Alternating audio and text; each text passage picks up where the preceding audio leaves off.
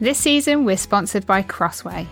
Lucy and the Saturday Surprise, written by Melissa Kruger and illustrated by Samara Hardy, is a story of one little girl's envy of something her brother has and the heart wrestle that accompanies her on the journey. Melissa wonderfully exposes the heart desires in Lucy, shows us parental compassion in the mess that ensues, and ultimately points us to the glorious gospel hope that we all need, all wrapped up in beautiful illustration. Pick up a copy for any four to seven year olds you know from wherever books are sold. Welcome to Two Sisters and a Cup of Tea. My name's Felicity, I'm in the States, and I'm here with my sister, Sarah. She's in the UK, and we are excited to be continuing in our season in John 6 to 12. This episode, we're going to be jumping into chapter 6, verses 1 to 21. Sarah, great to see you. You too. Now tell us, um, how's how's the gluten free journey going? I'm aware that you know we kind of say we're going to talk about tea and biscuits, and that's been slightly um, what's the word? Uh, complicated. Shrunken. Complicated Com- yeah. and shrunken in the chat because you don't eat biscuits anymore. So how's it going? I know. Well, I do find it possibly the most tempting place in which mm. to break mm. the gluten free consumption rule. And so what it means is that I feel like my intake of just pure chocolate has gone up quite significantly. Okay. I just I basically need to make some gluten-free biscuits and I'm really grateful to a number of listeners who have sent in some recipes and I actually now need to just do it. Get so on and do I feel it. like okay. it's one of resolve. The journey is one of resolve rather than of actual kind of joyful flourishing. well, you know, new year, new bakes. It's all all there, ready for the taking, isn't it? Really? Yeah, I feel like everything's yeah. there for the taking in January. January can feel a little overwhelming in that sense. An overhaul of all of life. yeah, I know. All right. Well, what isn't overwhelming and what we do suggest most episodes are not just at New Year is that we love to encourage one another to get the Bible open with others, don't we? But I wonder whether people have got a question in their mind, um, or they've kind of had one in the past, or maybe kind of haven't even thought about it. But just that kind of niggling kind of worry of what if I get the Bible open with someone else and it just goes wrong? Um, what if we end up going down a rabbit hole? what if it just becomes really confusing and we don't know what we're talking about? Or even worse, maybe we start telling one another the wrong thing and leading one another down the kind of wrong path. What would you say and how would you speak into that, Felicity?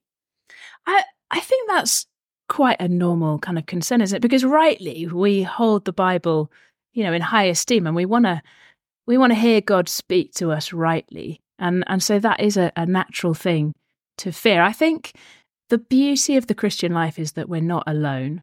And as we then ask someone to read the Bible with us, sit down together, we're not doing that in a vacuum.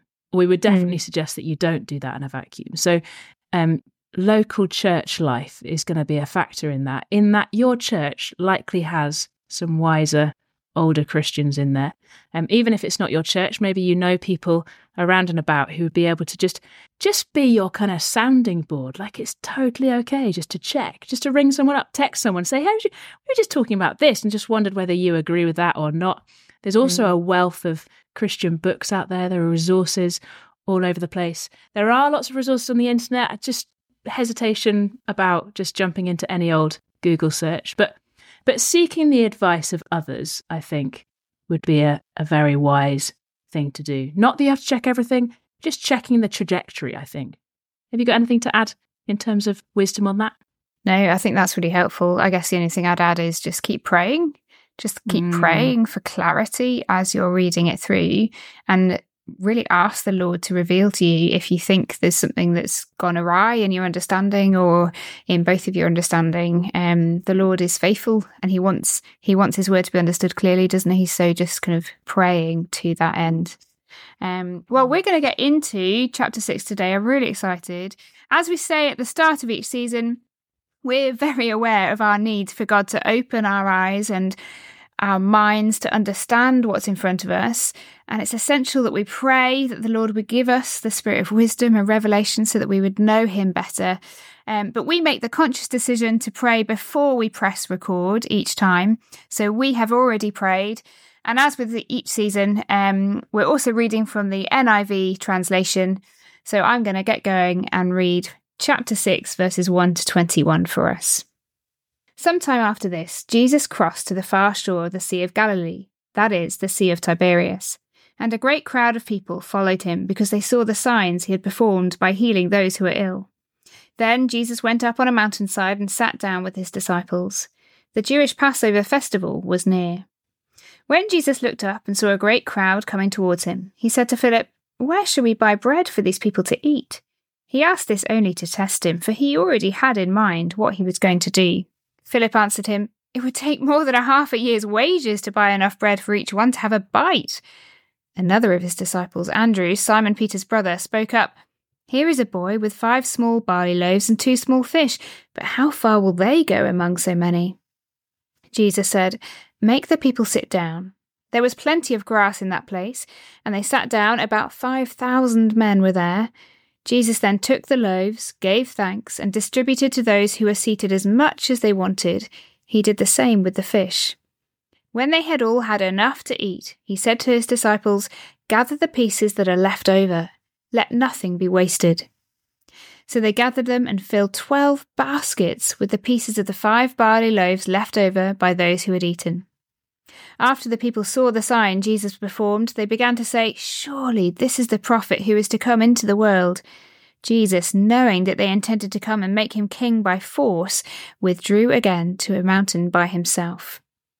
When evening came, his disciples went down to the lake, where they got into a boat and set off across the lake for Capernaum. By now it was dark, and Jesus had not yet joined them. A strong wind was blowing, and the waters grew rough. When they had rowed about three or four miles, they saw Jesus approaching the boat, walking on the water, and they were frightened. But he said to them, It is I, don't be afraid. Then they were willing to take him into the boat, and immediately the boat reached the shore where they were heading. Wow, a lot going on. High drama. Massively well known story to mm. kick it off. Um, but actually, as we read carefully through this feeding of the 5,000, I think it's even more amazing than we might have originally thought, given any kind of Sunday school exposure or wherever we've come across it. But the combination of this feeding of the 5,000 and then immediately afterwards, the walking on the water, I mean, it's a bold, a bold chapter in terms of what Jesus is conveying it is really amazing, isn't it? I, the kind of scale of the first miracle, um, in terms of feeding from a lunchbox, five thousand plus. We don't know how many, but it will be certainly plus women and children as well. Um, and the kind of the re- repetition of bountiful, abundant, plenty words, like Jesus really can do more than you could ever imagine with just a simple kind of boy's lunch, basically. So you've got that to thousands. And then the next miracle, it is literally just a handful of disciples, isn't it? So he kind of goes from the kind of massive scale to the tiny. Um, and I think that's just really striking that these are two these two are put side by side in that. And don't forget the third miracle, because yes, he walks on water, but then in verse 21, immediately the boat reaches the shore. Just, you know, putting it out there. I know. It's it's not one that one people sentence. talk about, but there's another one just there. I know it's and if we come back to John's purpose in writing this whole thing, that we might know that Jesus is the Messiah, that he is the mm. Son of hmm. God, and that we may believe. I, I think that the miracles are all a part of that evidencing who he is, which mm. is hmm. interesting because if you look at verse 2, we have this, you know, unestimable number of people, the crowd of people who are following him. And, and John makes it quite clear because they saw the signs he had performed by healing those who were ill. So his kind of the chat around Jesus is growing. People have heard, everyone's kind of, you can imagine the sort of flocking from a town, a whole town almost, like mm. gathering to see more of the signs. And Jesus is performing the signs, he's, he's making miracles here. And I think it then immediately from that very first get go asks the question well, what are we going to do with the signs? Mm. And we kind of have this display of, of who Jesus is. And it's been set up, the crowd are there just maybe just to spectate. And as we go through, we have different people's responses um, to what Jesus is doing. Isn't it amazing then that in verse 15, Jesus knows their intention? He they see the miracle they see he hears their response but he knows their intention is to come and make him king by force and so he withdraws. So he sees the intention of their heart to make him into something that he's not um, and therefore he chooses to withdraw very quickly.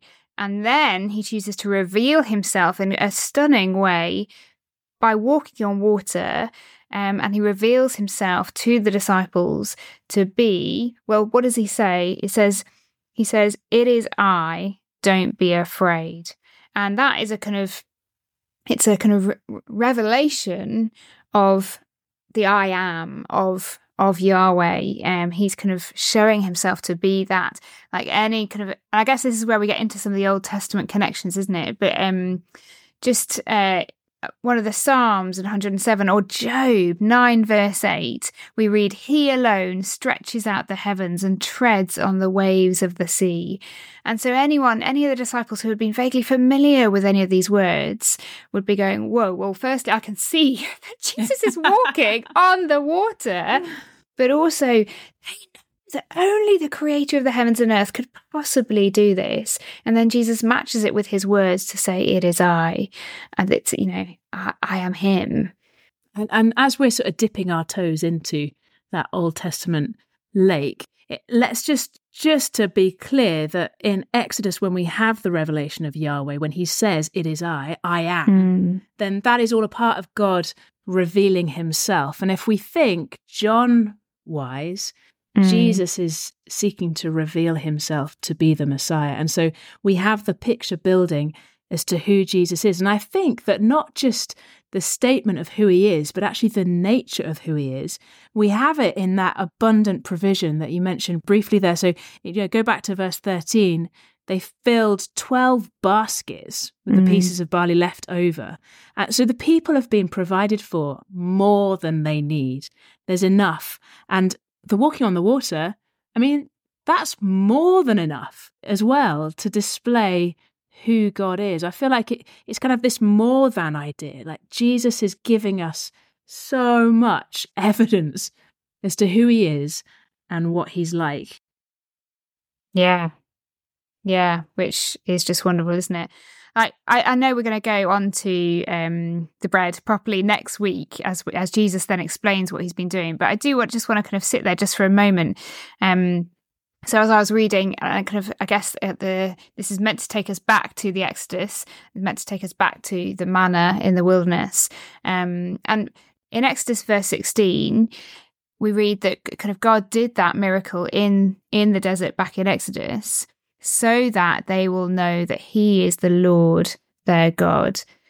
And like I think just just seeing that here as well and seeing seeing him then reveal himself to the disciples in this way as well. It's the kind of this this is who I am. This is the revelation of who I am. Um, and so so see me for who I am and don't try and make me into the king who's not who he's revealing him to be. Does that make sense?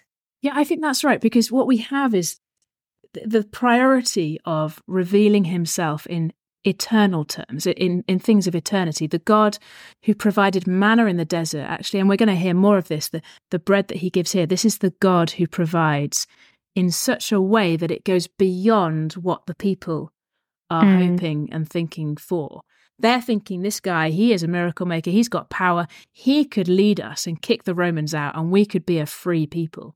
They're yeah. thinking kind of geopolitically. And already we're getting a sense that Jesus is is kind of going beyond that. This this mm. level of provision, this level of revelation. And even just, you know, just to dip the toe a little more into the Old Testament stuff, we're going to get onto this much more as we go through. But in verse four, John makes it clear the Jewish Passover festival was near. Mm-hmm. And as mm-hmm. soon as we hear Passover, we're thinking redemption, we're thinking life, not just life now, but we're thinking freedom, eternal life, new creation kind of things. And, you know, we're, we're just touching the surface there of mm. what Jesus is implying. No, that's really helpful. And it's really helpful to bring out. I think, yeah, it's kind of not wanting to overwhelm ourselves with thinking, oh, we have to always go to the Old Testament, always kind of find all these different things, isn't it? But actually, as we just kind of take two or three verses there, um, that, that does really help to root what we're reading, doesn't it?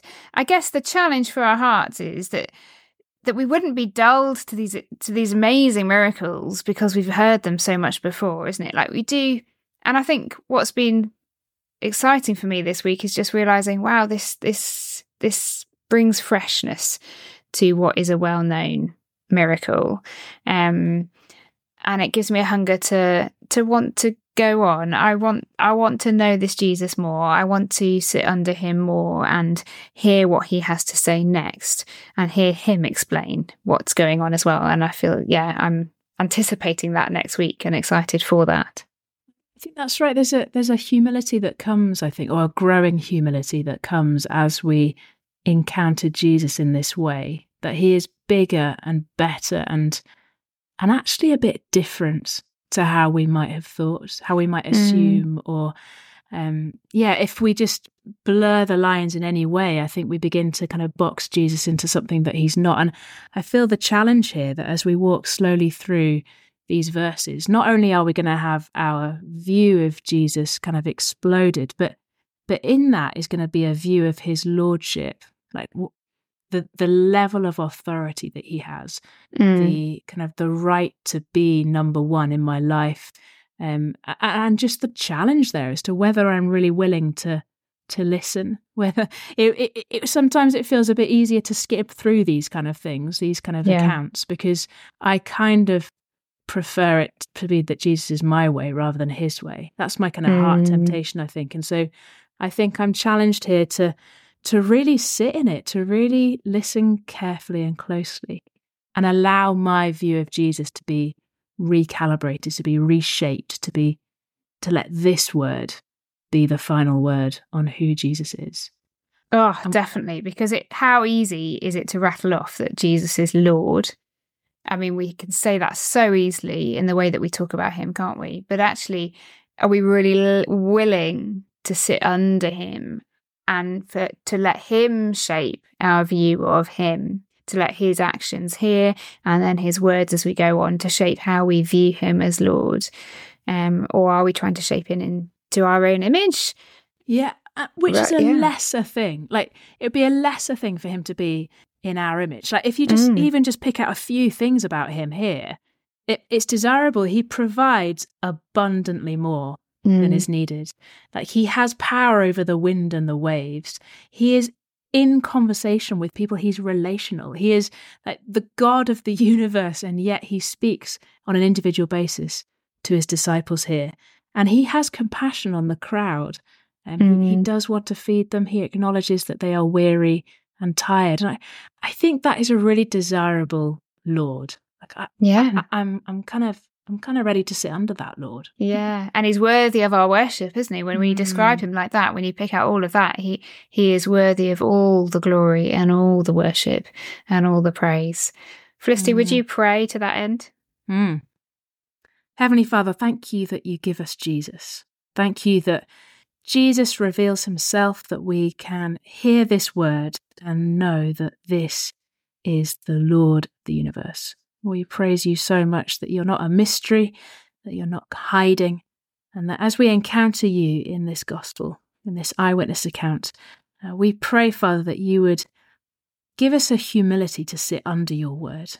We pray that you'd give us soft hearts, that we would be eager to allow this word to shape our view of Jesus. Pray that as we see him as he is, would we be eager to worship you to sit under your authority and to, to love to live out this life um, of following you. And we pray this in your name. Amen. Amen. What a joy to be back in the Word together. This is brilliant. Um, well, this month marks our third birthday. We've been Ooh. going for three years. Um, and we thought it might be nice to celebrate it with a giveaway. So if you haven't already, click the link in our show notes to sign up for our newsletter, as that's where our giveaway will be happening over the course of this month. And we look forward to seeing you next Friday as we read the rest of John chapter 6 together. We'll see you then. See you then. Bye bye. This episode has been sponsored by Crossway.